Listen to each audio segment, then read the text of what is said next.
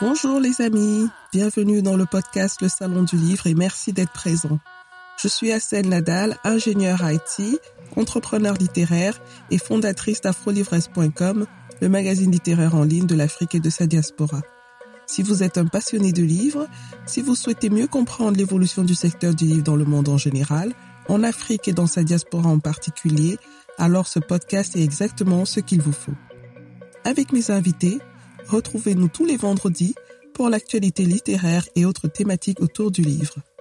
Et c'est parti pour un nouvel épisode du Salon du Livre. Bonjour, bonjour.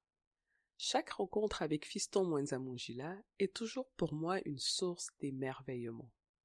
Sa générosité est presque palpable quand il parle de ses textes, de ce qui le nourrit artistiquement et de ce qui l'inspire. Vous allez comprendre pourquoi en l'écoutant, car Fiston Mwanzamungila est mon invité dans cet épisode. Son premier roman, Tram 83, publié en 2014 aux éditions Métellier, a été un très très grand succès. Prix international de la littérature pour les œuvres littéraires contemporaines 2017. Grand prix des associations littéraires, catégorie Belles Lettres Afrique 2015. Prix Etisalat de littérature 2016. Grand Prix de la Société des gens de lettres du premier roman 2014. Prix de littérature de la ville de Grasse 2014. Pour ne citer que cela. Sans compter les diverses traductions à travers le monde. En septembre 2020, il revient avec un nouveau roman intitulé La danse du vilain, toujours aux éditions Métellier. L'histoire se déroule dans la région de Lunda Norte en Angola, et dans la province du Katanga, plus précisément dans la ville de Lubumbashi au Zaïre. Nous sommes dans la période de la guerre civile d'Angola, après le départ des colons portugais. Les Zaïrois traversent la frontière angolaise pour aller chercher fortune dans les mines de diamants. Il se crée ainsi, dans cette région minière, un écosystème habité par des personnages les uns plus fantastique que les autres, à l'instar d'une femme sans âge qu'on appelle la Madone ou encore Chamwena. C'est elle qui mène la danse. Au même moment, à Lubumbashi dans le Katanga, de jeunes adolescents vivant dans la rue essayent tant bien que mal de s'en sortir et se retrouvent dans des aventures extraordinaires entre politique, services secrets, conflits familiaux et même sorcellerie. Au milieu de tout ce chaos savamment orchestré comme seul sait le faire Fiston Mwanza on danse la danse du vilain dans le bar, le mambo de la fête. Très bonne écoute en compagnie de Fiston Mwanza Mungila. Bonjour Fiston Mwanza Mungila. Bonjour, bonjour madame. Bienvenue dans le podcast Le Salon du Livre et merci d'avoir accepté euh, mon invitation. C'est vraiment un honneur de t'avoir dans ce podcast. merci. Alors, euh, aujourd'hui, on reçoit, je reçois Fiston Mwanzamujila qu'on ne présente plus, mais quand même, je voudrais que lui-même il fasse cet exercice de se présenter pour ceux qui ne le connaissent pas encore qui sont certainement très rares. Alors, euh, ce qui est Fiston Mwanza Munjila euh, Je me définis comme un, enfant de la mine parce que c'est ma première identité. Je suis né à Lumbashi, dans la région du, du Katanga, une région minière par excellence. Donc, euh, mon identité est marquée par euh, par la culture de la mine, la culture de la mine qui englobe le travail de la mine, qui englobe même la, vision du monde, la perception du monde à partir euh, voilà de, des carrières minières, à partir de la métallurgie, à partir euh, voilà de, de, de, l'écosystème minier. Donc c'est une c'est un univers qui qui, qui a bercé mon enfance, qui continue de, m'inspirer. Donc je me définis toujours à partir de, de Lumbashi, qui est pour moi le, le centre du monde c'est ma propre subjectivité, c'est ma subjectivité, euh, voilà. Donc je me définis à partir de, cette ville, de la région du, Katanga. Et puis euh, par la suite, je effectué plusieurs dépassements en Europe, avant de m'établir à Graz, en Autriche, où je, fonctionne comme écrivain. Mmh Et euh, vous êtes aussi poète En fait, je pense que je me définirais comme poète. Oui. Parce que euh, j'ai souvent l'habitude de dire que je suis poète, un poète qui écrit des romans. Et je pense que ma, ma vraie identité est celle de l'Eureka poète. Donc, mmh donc voilà, j'écris euh, de la poésie, même si j'écris de romans ou j'écris de pièces de théâtre, je me définis avant tout comme, comme poète. Oui. Alors, vous nous revenez avec euh, un nouveau roman qui s'intitule La danse du vilain. Alors, La danse du vilain, c'est le second roman après le grand succès de Trame 83. Avant qu'on ne parle vraiment du contenu de ce roman, euh, j'aimerais savoir, en tant que poète, écrivain, poète romancier, quand on a eu un succès comme Trame 83, est-ce que c'est compliqué après de reprendre la plume pour refaire un autre roman? Est-ce qu'on n'est pas stressé? Euh, Non, je pense que euh, quand on est pris au piège du, fonctionnement littéraire, euh, du système littéraire, on peut se mettre beaucoup de pression, avoir des stupeurs, euh, avoir un peu de mal à partir avec l'écriture. Euh, moi, je, de le départ, j'ai un éditeur, une éditrice, Anne-Marie, qui, voilà, qui est assez ouvert, qui, comprend ses auteurs, qui laisse un, espace de, de, liberté à ses auteurs. Moi, de le départ, elle m'avait dit, tu, tu écris quand tu, quand tu sens que tu, tu as cette envie de, de, de produire un roman, parce qu'elle-même sait que je suis au départ poète. Et donc, du coup, il y avait cette espérance de la part de, euh, de, de, mon éditrice, mais également euh, pour ma part, je pense que j'ai besoin de liberté pour essayer de me mouvoir comme écrivain. Et donc, je vais pas, je vais pas regarder euh, à gauche, à droite. J'ai pris mon temps. Et puis, voilà, voilà. J'ai pris tout mon temps pour écrire ce deuxième roman. Je pense que c'est aussi influencé. Si j'étais en France, si j'étais en France ou en Belgique, j'aurais écrit un deuxième roman dans le tas. Parce qu'en France, dans cette culture francophone, il faut sortir un deuxième livre toutes les deux années. Donc, euh, deux ans après, ou trois ans. Moi, j'ai pris le temps parce que j'avais aussi, ou j'ai aussi une carrière euh, littéraire foisonnante. Mmh. J'écris de pièces de théâtre en allemand, j'écris de, de recueils de poésie, j'écris de livrets d'opéra. Et donc, euh, je pense pas que j'étais dans cette peur-là. Donc, je pense que j'ai continué ma carrière avant de retourner au, au roman. Mmh donc le roman est en quelque sorte euh, une escapade dans le cours de votre carrière. Oui, oui, je dirais que le, par exemple, je, nourris tous mes, tous mes romans, le deux romans, se nourrissent de ma poésie parce que j'écris au quotidien de la poésie presque chaque jour. J'écris au moins un ou deux de, de, de, de, poètes. Comme poète, je suis très inspiré parce que pour moi, la poésie fait partie de, ma vie. Mais en même temps, j'écris régulièrement de la poésie pour des raisons techniques. Je vis en Autriche, je parle allemand au quotidien, je travaille en allemand mais j'ai continué à écrire en français et du coup, pour ne pas perdre la langue, parce qu'on peut perdre une langue. Oui. La mécanique de la langue. Et donc, comme un musicien de jazz, comme un saxophoniste, j'essaie toujours de, de faire, euh, de m'exercer, de jouer même quand j'ai pas de concert. Donc, du coup, j'utilise beaucoup, j'écris beaucoup de poèmes régulièrement, journalièrement, pour ne pas oublier le français, ma langue d'écriture. Mmh j'ai beaucoup de cahiers, là où je, je griffonne de, la poésie. Et quand je travaille sur mes romans, j'utilise certains mots, certaines phrases, euh, des, des, des fulgurances comme ça, et j'essaie de les imbriquer dans le roman. Donc, je pense que mon écriture a quelque chose de très, euh, de très manuel, on retourne toujours à la poétique de la mine. Donc, il y a toujours ce quelque chose de, des dégraisseurs artisanaux qui travaillent le cuivre, qui cherchent le, de, pierre, de, de, diamants.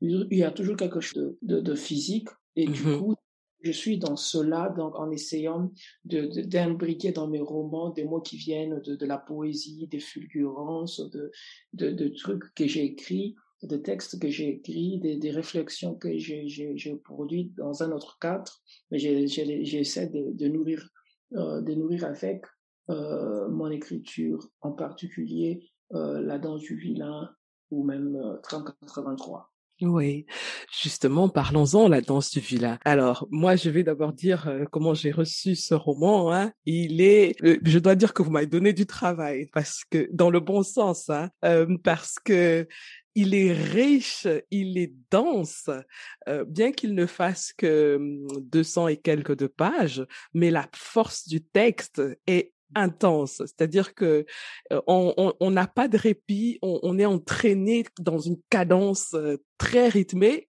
Effectivement, hein, on revient toujours un peu à l'image avec le jazz. Et l'une des choses qui m'a frappé en premier, c'est comment vous vous faites des énumérations, vous faites de longues, oui, ça c'était quelque chose qui m'a beaucoup marqué et euh, je me suis dit ben quand je vais la voir, euh, je vais lui poser la question de savoir qu'est-ce qu'il qu'est-ce qu'il cherche avec ces énumérations parce que vous décrivez quelque chose et ensuite vous énumérez plusieurs phrases. Je pense que j'essaie d'utiliser ce style-là pour décrire un lieu qui est insaisissable. Euh, donc des régions post-conflit comme le Congo, euh, voilà l'Afghanistan, des des pays comme ça sont des pays qui, qui sont extraordinaires dans le sens où tout est insaisissable. C'est des pays qui vous imposent un rythme, qui vous mmh. imposent une famille, qui vous imposent une langue. Et je pense que cette langue euh, musicale ou, ou, jazzistique ou, ou euh, endiablée, ce rythme endiablé, cette puissance, je dirais, populaire, a été provoqué par le sujet même de, de mon roman, qui est euh, la mine, mais qui est même au-delà de la mine, la débrouillardise, comment les gens euh, d'en bas essaient de, de, trouver leur part de, de, bonheur. Je pense que ça m'a été inspiré par, euh, par cet univers-là, mais également par mes, mes, influences, je dirais des influences assez littéraires. Hein. Je mmh suis dans dans une généalogie qui euh, qui brasse des écrivains comme Thomas Bernard, euh, Peter Handke. Je pense qu'en Autriche, euh, il y a au, au, lendemain de la Seconde Guerre mondiale euh, une littérature qui s'est qui s'est imposée, qui donne euh, beaucoup d'espérance, qui donne beaucoup de, qui laisse beaucoup d'ouverture à la langue. Et donc, je, je inspiré par ces les auteurs qui portent la langue, mais aussi parce que tout simplement je viens du, aussi d'une d'une d'un pays où euh, dans le milieu dans lequel j'ai grandi euh, fait que d'une part j'étais un peu enraciné dans la, la, culture africaine, dans la, la culture louba et la culture de la mine, mais dans le même temps dans une culture occidentale. Et donc euh, je m'inspire beaucoup depuis que je suis en Europe de la tradition euh, africaine, de la tradition louba, tous mes parents, mes grands-parents sont originaires. Et donc, dans cette tradition, il y a euh, ce qu'on appelle le kasala, qui est un genre euh, littéraire, euh, qui est un genre oral, mmh qui, qui préconise euh, qui préconise, euh, qui fonctionne de deux manières. Donc, dans le cas Salah, c'est-à-dire c'est quelqu'un qui raconte la naissance d'un royaume, qui raconte, qui parle de lui-même, qui, qui, qui parle de, de, voilà, le fonctionnement d'un, d'un, voilà, d'un pays, ainsi de suite, mmh qui fait et donc, dans ce, dans ce, dans ce, ce récit, il préconise, je pense que de, de il préconise une, euh, je dirais, comment on dit en français, il préconise la fiction, il y a la fiction et des faits, des éléments factuels. Et mm-hmm. donc, moi, quand je, je, je, je travaille comme ça, j'essaie un peu de puiser aussi dans, dans, dans la culture euh, louba, dans la culture de la mine.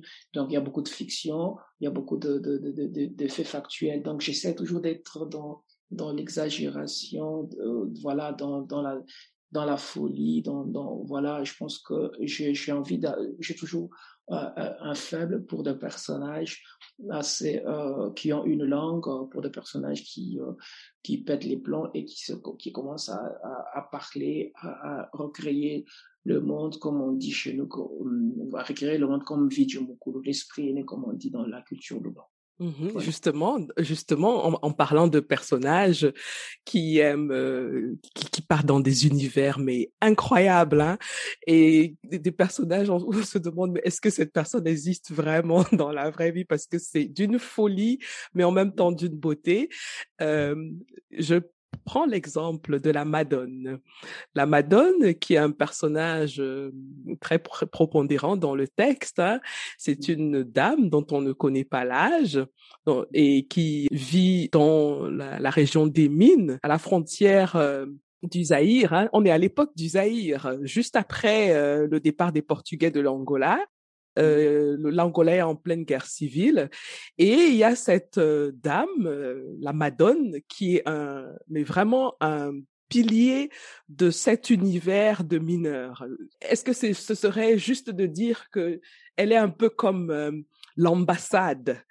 Du Zaïre, de la diaspora zaïroise euh, en Angola, parce que il y a comment dire, il y a beaucoup de Zaïrois qui viennent en Angola euh, chercher de l'or, de, de, des diamants, pardon, et euh, voilà, est-ce qu'ils espèrent un jour trouver le fameux diamant qui va changer leur vie? Est-ce qu'on peut dire que la Madone est un peu l'ambassade euh, du Zaïre dans la dans l'Angola? Ouais, moi je dirais qu'elle est plus que l'ambassade, c'est vraiment la, la mémoire euh, euh zaïroise en Angola, hein. c'est mm-hmm. même la mémoire de l'Angola parce que elle est arrivée en Angola précocement, juste au lendemain de la euh, de, de la guerre de l'indépendance. Elle a vu de Congolais de toutes sortes qui arrivaient de partout arriver et donc euh, elle a côtoyé, elle a rencontré des Congolais qui ont, qui ont été qui se sont enrichis du jour au lendemain, des Congolais qui sont morts dans les, les éboulements, Congolais qui ont été fusillés, des Congolais qui, qui sont retournés à Kinshasa, main vide. Donc, elle est vraiment la, la mémoire de, du Congo, euh, de, du Zaïre en Angola, mais en même temps la mémoire de, de l'Angola, parce mm -hmm. que Chamana a cette faculté de lire l'avenir et même le passé. Donc, euh, elle connaît tout euh, de, de, de, de, de ses interlocuteurs. Elle, elle, elle a sa, cette faculté de lire leurs pensées, oui. mais en même temps, de, de, de, de, de, en fait, en même temps, elle a cette science infuse qui permet, qui, qui permet, qui permet, euh, qui lui permet de, euh, de connaître le monde, de connaître l'histoire du monde. C'est pourquoi même elle se déclare qu'elle est, euh, qu'elle est la mère de, de, de l'humanité, qu'elle est née en 19, en 1400, 1900. Donc, elle est vraiment la, la mère du, du Zaïre ou des Zaïrois en Angola.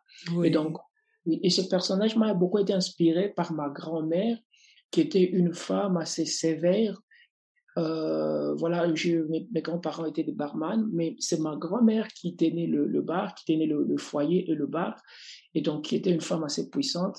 Et donc, donc ce personnage m'a été inspiré par par ma, ma grand-mère, mais aussi euh, par euh, voilà le nom Chamwena vient de la culture Luba Chimwene Chamwena qui signifie euh, la personne qui est capable de, de lire le monde, voilà. Mmh.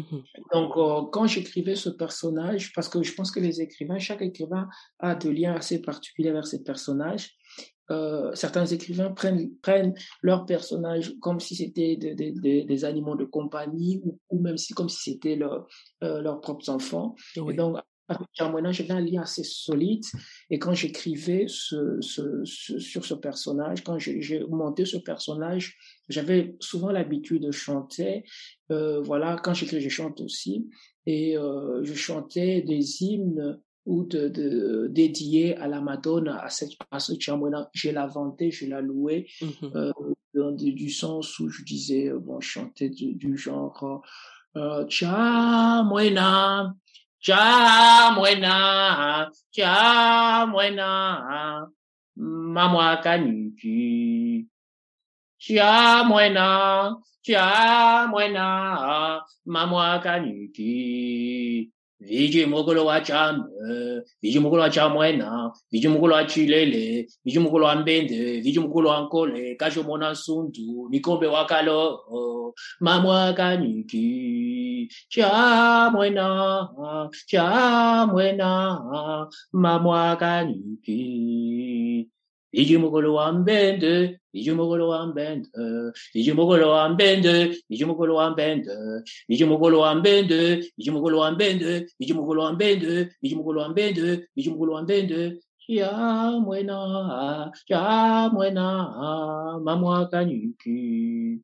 Voilà. Merci. Alors là, je suis. Quel cadeau. Je n'aurais pas attendu ça du tout. Merci beaucoup. voilà. Donc tout ça, c'est. Je pense que l'écriture, pour moi, quand j'écris, je me mets dans un conditionnement. Je, il m'arrive souvent de dessiner. Quand j'écris, je dessine beaucoup. Mm -hmm. Je chante aussi beaucoup. Et donc, voilà, et donc ça, ça me donne, comme on dit en allemand, l'impulse, hein, donc le, cette, ce, ce désir de, de continuer, cette, euh, voilà, euh, ça stimule, ça me stimule pour, mm -hmm. voilà. Mmh Alors, euh, vous avez parlé du bar de votre grand-mère, euh, qui a une très grande influence sur vous, hein, même déjà dans Trump 83. Et mmh dans la danse du vilain, on a un endroit, un bar, qui mmh. s'appelle le monde de la fête, si je ne me trompe pas. Oh, mambo, le mambo, le de, mambo la de la fête, pardon. Le mambo de la fête. Ce bar a pratiquement une présence comme un comme un personnage dans le dans le texte parce que mmh. il s'y passe des choses assez incroyables. On y danse euh, la danse du vilain qui est quelque chose d'assez particulier. Et je dois dire que quand je lisais, je me représentais en train de faire cette danse-là et je ne savais pas comment comment on peut réussir une telle danse. Donc, euh, les, ceux qui vont lire le livre, j'aimerais vraiment qu'ils nous disent après s'ils ont pu réussir la danse d'ailleurs. Et j'ai trouvé que le bar, le mambo de, euh, la fête était pratiquement comme un personnage.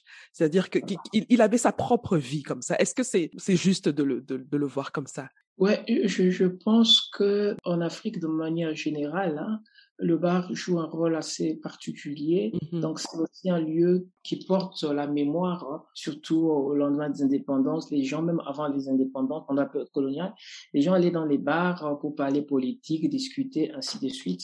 Et euh, les, le, les bars continuent à jouer ce rôle jusqu'aujourd'hui parce que voilà, à la maison, les, parfois les hommes sont, euh, je dirais, comme coincés. Et donc, quand les gens vont en, en boîte ou dans les bars, ils, ils s'élâchent, voilà.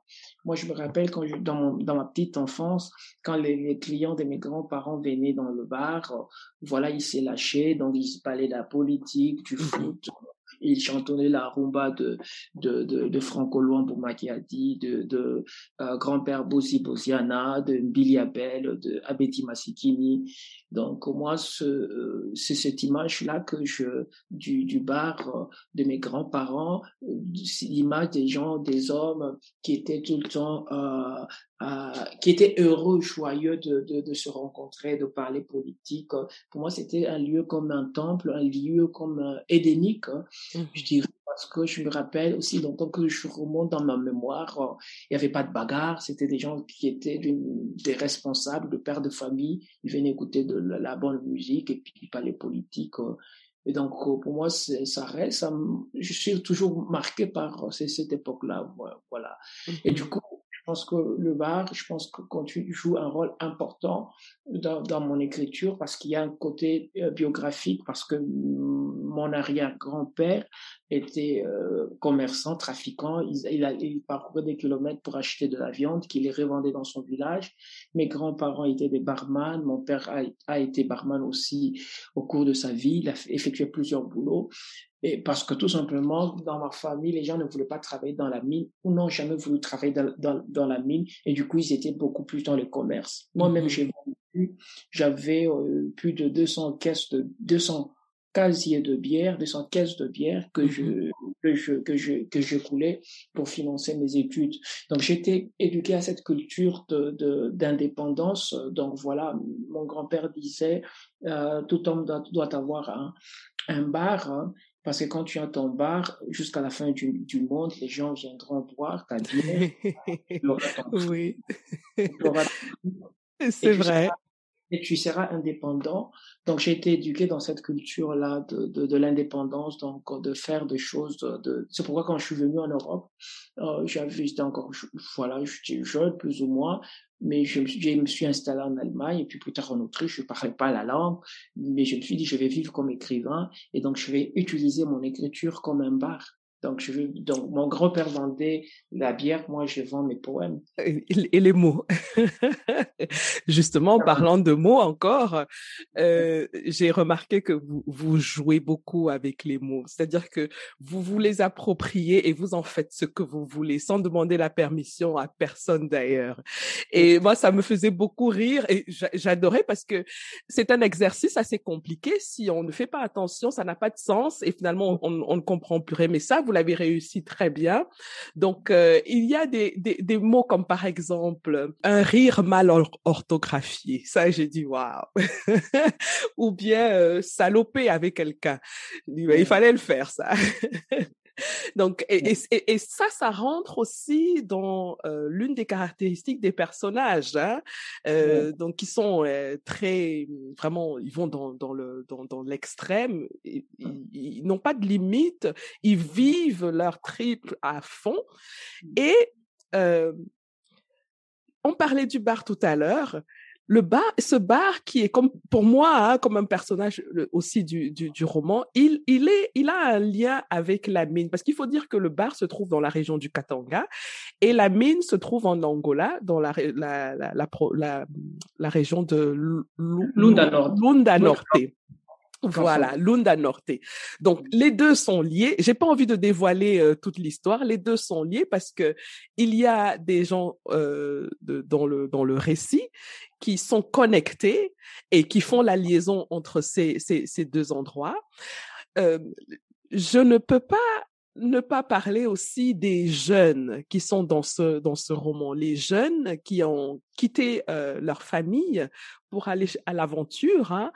Euh, certains se retrouvent dans la rue, d'autres vont jusqu'en en Angola pour chercher pour chercher de l'or, et ils, ils ont une mais une vie qui est incroyable. Alors, quand on voit par exemple des gens dans des jeunes dans la rue, on se dit que c'est peut-être parce qu'ils ont perdu leurs parents ou euh, voilà, qui n'ont qui n'ont personne. Mais ces jeunes ont la particularité d'avoir une soif de liberté. Ils ont envie de prendre leur vie en main à leur manière, sans demander la permission à personne.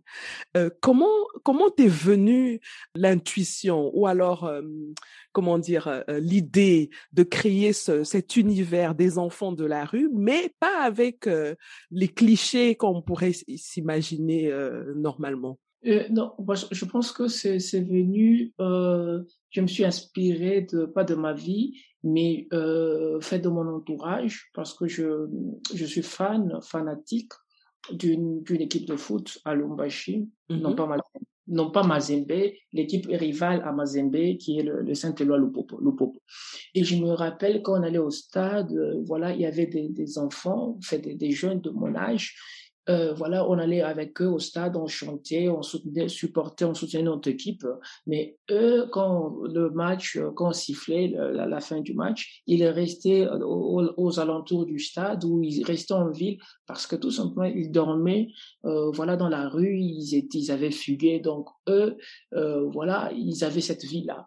Et avec certains, je m'étais même lié d'amitié. Et donc quand je commençais à écrire le roman, ou de manière générale, j'ai pas priori, je pas vraiment de, de, de clichés sur euh, voilà les gens qui vivent, euh, qui mènent cette vie du dehors. Et mhm. donc j'ai écrit ce roman à partir de l'intérieur parce que je sais comment ces jeunes gens euh, vivent. Et donc j'avais vraiment envie de donner à ces gens-là un, un, visage humain, mhm. même quand des trésors qui travaillent dans la mine, quand je parle de, de ces déshérités, j'essaie toujours de donner à ces gens-là un, visage humain. Mm-hmm. On n'est pas dans la, dans, le, dans la pitié, dans la miséricorde. Je pense qu'on est dans, dans quelque chose qui est au-delà de, voilà, de, de l'aumône. J'aime toujours même dans mes personnages qui sont le plus le plus moches comme comme Guillaume, j'aime toujours donner à ce personnage une part d'humanité. Donc toute partie de là, dans, dans, la fabrique de la fabrique de personnages. C'était clair pour moi que ces enfants de la rue, j'essaie de, le, de leur donner euh, un peu, d'espérance. Voilà. Il faut dire que la, la ville de Lubumbashi est une ville qui est restée, euh, est une ville coloniale par excellence. Elle est restée une ville coloniale par excellence euh, pendant la période coloniale, là, il y avait cette ville blanche qui était peuplée de, de, de, des Européens et autour de cette ville blanche, il y avait la cité ou les cités indigènes. Et donc, au lendemain de, de, l'indépendance, il y a la, la, nouvelle bourgeoisie et actuellement les gens qui, qui, qui profitent des mines, ainsi de suite, qui mhm. ont occupé la ville. Donc, et voilà. Donc, à l'époque coloniale, la ville blanche, elle est, il, est, il, est, il était interdit à toute personne de fréquenter, euh, d'entrer dans la ville blanche à condition d'avoir un, un, passeport, donc un, un laissez-passer. Et du coup, au lendemain de la colonisation, il y a les, les Congolais, les, les évolués qu'on appelait à l'époque, mhm. qui, qui, ont occupé la ville et maintenant les gens qui travaillent dans les mines. Et, et, et du coup, euh, ces enfants qui fuguent, la première des choses, c'est que quand ils sont dehors, ils viennent en ville et ils occupent le lieu de pouvoir. Mmh. C'est-à-dire qu'ils sont devant la mairie, ils sont devant le cathédrale Saint-Pierre et Paul. Ils occupent ces lieux-là qui étaient, euh, qui, qui, sont des lieux de pouvoir et ces lieux-là qui étaient euh, interdits à, à, tout Africain à l'époque coloniale. Et donc, mmh moi, ça m'a toujours fasciné de voir comment ils gèrent l'espace l'espace, euh, euh, la ville, parce que euh, ils vivent dehors, mais en même temps, ils essaient de trouver une part de d'intimité, même en vivant dehors. Il y en a qui, qui essaient de, qui, qui savent où aller dormir. Il y en a qui, qui sont bien organisés, qui s'élavent. Moi, j'avais envie de de, de, de, de, donner à ces enfants-là une, une parole humaine, voilà. Mmh Et ils vivent des aventures incroyables. Hein. Donc, euh, j'invite euh, ceux qui nous écoutent à aller découvrir les aventures de ces jeunes-là. Alors, euh, Fiston, quand on dit, quand on parle de la ruée vers l'or, en général, on pense à la Californie ou bien à l'Australie. Donc, c'est, c'est, et c'est une période qui a beaucoup inspiré euh, l'art, donc le cinéma, euh, ainsi de suite. Mmh. Est-ce que vous pensez que on peut avoir aussi comme ça dans des régions minières où il y a aussi une vraie ruée vers le diamant, par exemple, comme dans la danse du vilain là, est-ce qu'on pourrait s'imaginer comme ça tout un courant artistique qui se crée autour de ces de ces univers-là? Parce qu'ils sont très riches hein, et ils sont assez particuliers. On ne les retrouve pas ailleurs. En fait, moi, de, de, je n'ai pas été, je dirais, inspiré par la, la ruée vers l'or euh, euh, Made in America. Mmh tout simplement, je, à Lubumbashi, c'est une ville minière. Et je pense que comme le propre de toutes les villes africaines euh, modernes, c'est des villes qui ont été construites à l'aune de, de, minerais. Donc, on découvrait des gisements miniers. Euh, L'administrateur colonial découvrait un gisement minier et il décidait de diriger la ville. Donc, euh, dans, au début des années 1900, on va découvrir à Lubumbashi des gisements miniers et puis l'administrateur colonial décide de diriger la ville. Et donc, en 1910, vers ces années-là, à Lubumbashi, c'était un peu la ruée vers, euh, vers la mine, vers l'or. Mmh. Il y avait des gens qui arrivaient de partout, euh, du Rwanda, de l'intérieur du Congo, euh, de, de l'ancienne Rhodésie, de l'Afrique du Sud, pour travailler dans les mines. Hein. Il y avait mmh des grèves des Italiens, de Portugais, euh, des gens qui arrivaient de partout, tel point que pendant quelques années, la ville s'est vraiment s'est agrandie parce que les gens venaient de partout. Et je pense que c'est le propre de toutes les villes minières, c'est-à-dire qu'on découvre euh, un gisement et puis les gens euh, vont chercher de, l'argent parce qu'il y a quelque chose de, mystique, parce que de mystique dans le sens où quand tu arrives dans ces espaces-là, tu peux avoir la chance pas comme on dit dans, dans, les langues congolaises, de tomber sur un, sur un diamant. Et donc, euh, voilà, nous, quand on était enfants, on était fascinés par ceux qui avaient eu la chance dans leur vie de, de, de ramasser une, un diamant ou ceux qui travaillent dans les mines, parce que c'est, il y a beaucoup de, moi, je crois en la chance euh, je crois ce qu'on appelle la loupe, je crois que la, la chance existe parce que j'ai vu de mes propres yeux des gens qui se sont enrichis du jour, du jour au lendemain mmh euh, voilà, par le travail de la mine. Et donc, euh, si je n'étais pas écrivain, je pense que je serais un, barman ou euh, négociant minier. Pour moi, j'ai toujours eu cette, cette, passion pour ce, voilà. Et donc, mmh je pense que les, euh, la rue vers l'or, je pense que ça fait partie de, des univers. Euh, tous les univers miniers ont quelque chose en commun. C'est pourquoi même quand vous prenez de, grands textes de la littérature, que ce soit chez Émile Zola avec Germinal, mm -hmm. vous vous rendre compte que ces textes fonctionnent de la même manière parce que tout simplement, ils, peignent, ils peignent euh, le même univers qui est l'univers de, de, la débrouillardise, qui est l'univers de, de, de la mine, qui est elle-même comme un monstre comme une machine, comme voilà qui écrase le plus faible. Dans les espaces miniers euh, actuellement, le, les plus les plus faibles sont sont écrasés sans pitié et les plus faibles ce sont les, les femmes et les enfants. On a mmh toujours besoin des enfants dans les, les mines parce que on peut ils, ils, peuvent travailler à bas prix gratuitement et puis et, et les femmes aussi parce que voilà ils sont souvent euh, faites comme objet sexuel. Et donc, beaucoup de violence. Il y a un, euh, beaucoup de machisme dans ces espaces-là. C'est des espaces assez masculins où, euh, où euh, il faut, il faut juste, c'est des espaces, je dirais, animaliers, hein, mm-hmm des espaces qui fonctionnent comme la jungle. Et donc, du coup, euh, voilà, ces espaces fonctionnent de la même manière qu'ils se soit au Congo ou qu'ils se soit en Europe, parce qu'il n'y a pas même 200 ans. Euh, il y a, en Europe, il y a des enfants qui travaillent aussi dans, dans, dans les mines. Donc, c'est pas mhm. le problème du Congo, mais c'est, c'est, euh, c'est quelque chose de, de fait des général, d'humain, du, voilà. Mhm. Alors, on est bientôt arrivé à la fin de notre échange, Juston. Est-ce que vous savez danser la danse du villa? La danse du villa m'a mmh été... Euh, j'ai dansé, j'ai dansé la, la, la, danse du villa. Ça m'a été inspiré par une, par une danse de, euh, de Papa Wemba, Kilamo Grosso, et donc, euh, moi, je trouvais que c'était fascinant d'inventer une danse où, voilà, la personne, au lieu d'être gay, au lieu de, de rire, me faisait des grimaces. donc, euh, c'est, c'est, voilà, donc, voilà. Et donc, j'aime bien danser. Et je pense que euh, l'écriture, ou même, on est, on est toujours dans la danse, hein, dans, la, dans la vie de, de tout le jour. Euh, voilà, pour moi, la danse du vilain, c'est aussi ma propre danse, comment je danse entre plusieurs langues, plusieurs univers euh, euh géographiques, euh, linguistiques, parce que j'écris en allemand et mmh j'écris aussi en français. Et d'ailleurs, je vais vous inviter parce que je suis, je, je suis monté en novembre au, au théâtre de langue allemande, Deutsches Theater. Euh, c'est un texte euh, der, euh, der Garten der Lust, jardin de, de, de Luche, jardin de, de, de délices, qui, qui est monté en, en, qui sera monté là à Berlin en novembre.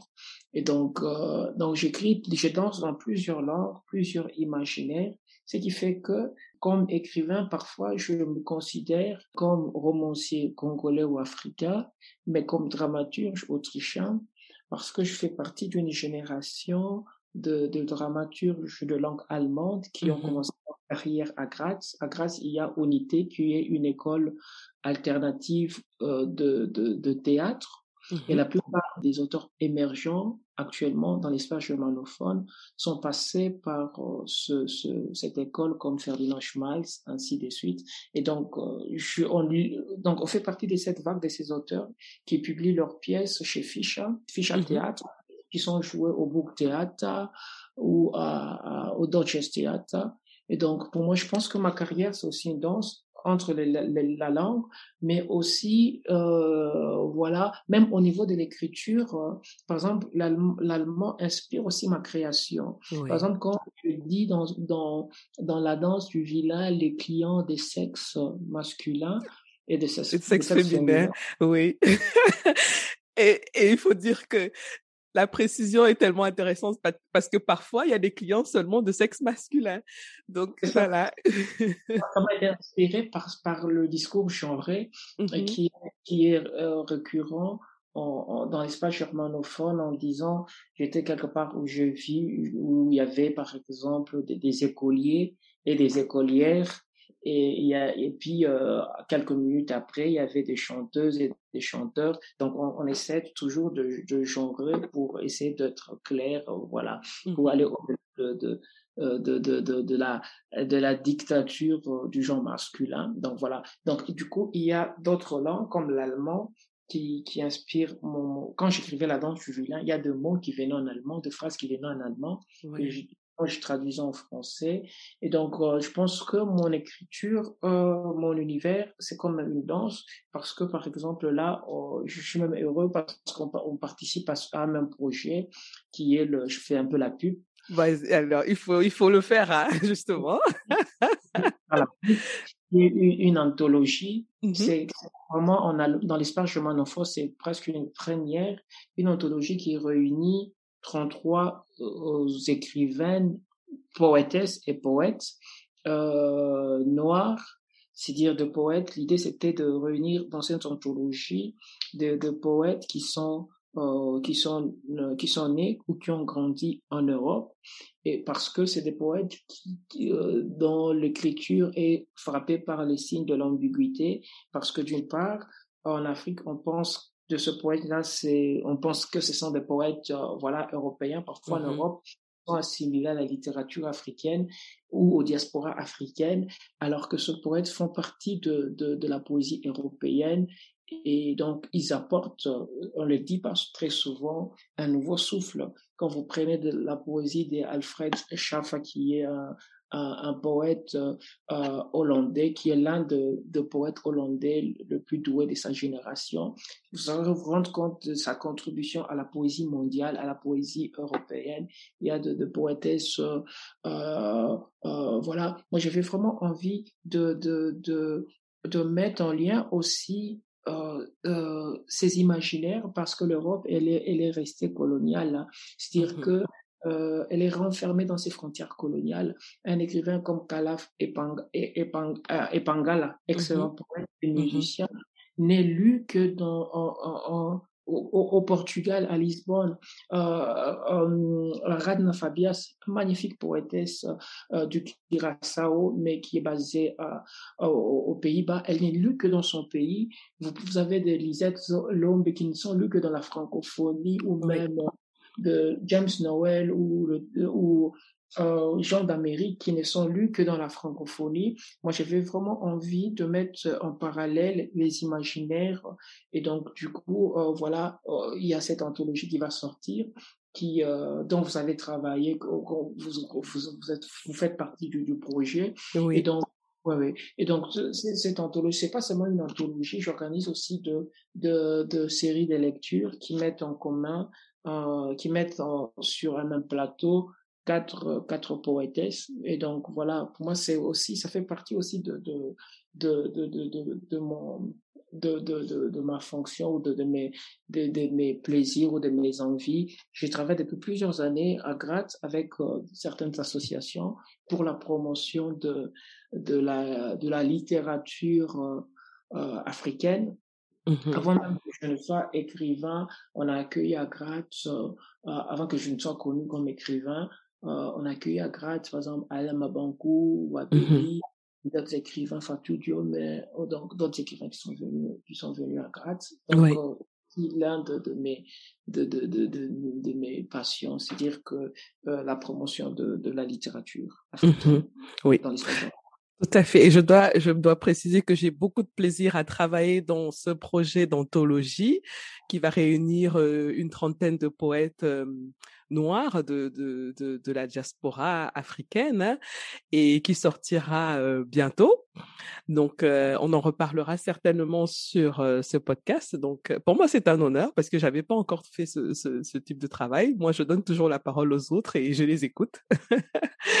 Donc, et déjà, merci pour pour cette idée, hein, parce que bon, euh, comme comme euh, vous l'avez dit, les gens sont dans des des clusters, dans des dans des bulles parfois qui ne se qui ne communiquent pas, qui ne se parlent pas. Donc une telle anthologie euh, et peut servir aussi comme comme des ponts et moi, je dois dire que ça fonctionne déjà parce que j'ai rencontré euh, certains de, de, ces poètes et de ces poétesses et avec qui je suis euh, restée en contact. Donc, ça, ça, a déjà mmh. commencé à, porter ses fruits.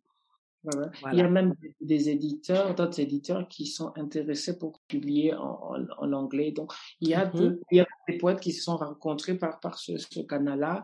Et pour moi, l'idée, c'est euh, vraiment dans l'espace germanophone où on est, où les, les, de manière générale, quand il n'y a pas de poésie, il y a comme l'impression que les éditeurs de, de poésie en Europe ne, ne, fonctionnent pas comme les éditeurs de romans. Les éditeurs de poésie sont moins curieux, mmh malheureusement, alors qu'il y a une poésie foisonnante. Vous prenez la poésie de Roger, Roger Robinson, Malika Buka, mmh euh, Simone Atangana Bekono. Par exemple, là, actuellement, il y a comme, un, comme une, un rayonnement. Une renaissance de la poésie, oui, oui. Mmh en, Suède, il y a des, poètes magnifiques, poètes noirs qui, qui occupent la scène suédoise de la poésie. Elles sont magnifiques. La plupart, c'est des femmes euh, qui se définissent comme femmes noires et musulmanes, mm-hmm. musulmanes et qui écrivent en suédois. Donc, il y a cette poésie-là qui, euh, qui, qui, qui, fait partie, vraiment, qui, qui, qui, qui, fait vivre la, la, la poésie, euh, la poésie européenne. Mais ces poètes sont inconnus en France, en Belgique, et donc elles sont cloisonnées. Et du coup, vraiment besoin d'être de, de, de, des éclaireurs, d'ouvrir les vannes, d'ouvrir les portes. Tout à fait. Et, et de, de, permettre à, à, des poètes de, se rencontrer. Par exemple, moi, l'un de mes rêves avait tout, quand j'avais lu Roger Robinson, je me suis dit, il faudrait que ce poète magnifique soit partage le même, la même scène avec Radma Fabias, qui est, qui est aussi l'une des meilleures voix actuelles de la poésie euh, aux Pays-Bas. Et donc, euh, et puis euh, voilà, donc euh, je pense que c'est c'est vraiment excellent de croiser le regard comme ça. Absolument.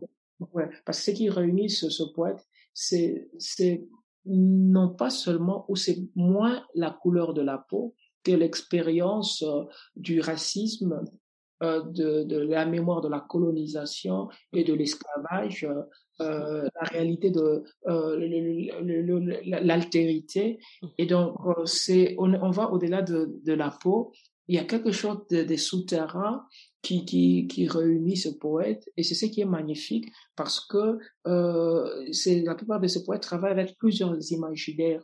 On arrive à quelque part, on arrive à ce que peut-être Glisson appelle le, tout monde parce que vous prenez un, une, euh, Roger Robinson, vous retrouvez, il est dans la généalogie de poètes anglophones, euh, de poètes anglais, mais en même temps de poètes du, de, du, du Trinidad. Dans ce texte, il y a plusieurs langues. Donc, c'est des poètes qui, qui, qui remettent en question euh, la notion de la poésie nationale, ou littérature nationale, ou littérature continentale, mm-hmm. Euh, ils n'ont pas de patrie et là, c'est la poésie, la langue qui constitue en définitive la, la, la seule patrie. Oui, tout à fait. Merci beaucoup, euh, Fiston. J'invite euh, tous ceux qui nous écoutent euh, à aller acheter La danse du vilain. Si vous aimez les mots, si vous aimez, les, les, les, belles phrases, si vous aimez la richesse de la langue, si vous aimez découvrir d'autres manières d'écrire qui sont très créatives, n'hésitez pas à aller acheter La danse du vilain. Et si vous aimez aussi de belles histoires, parce que c'est un roman et avec de belles histoires. Merci beaucoup, Fiston. Merci, merci, merci ma soeur. Au revoir. Au revoir. Voilà les amis, c'est terminé pour aujourd'hui. Merci d'avoir écouté jusqu'au bout. Si vous avez aimé cet épisode, je vous serais vraiment reconnaissante de vous abonner au podcast pour être notifié de la publication des prochains épisodes. Vous pouvez aussi partager l'épisode, y laisser un commentaire ou le noter avec 5 étoiles. Vous pouvez poser vos questions par WhatsApp en envoyant un message au numéro plus 237 6 80 81 54 24. À bientôt les amis.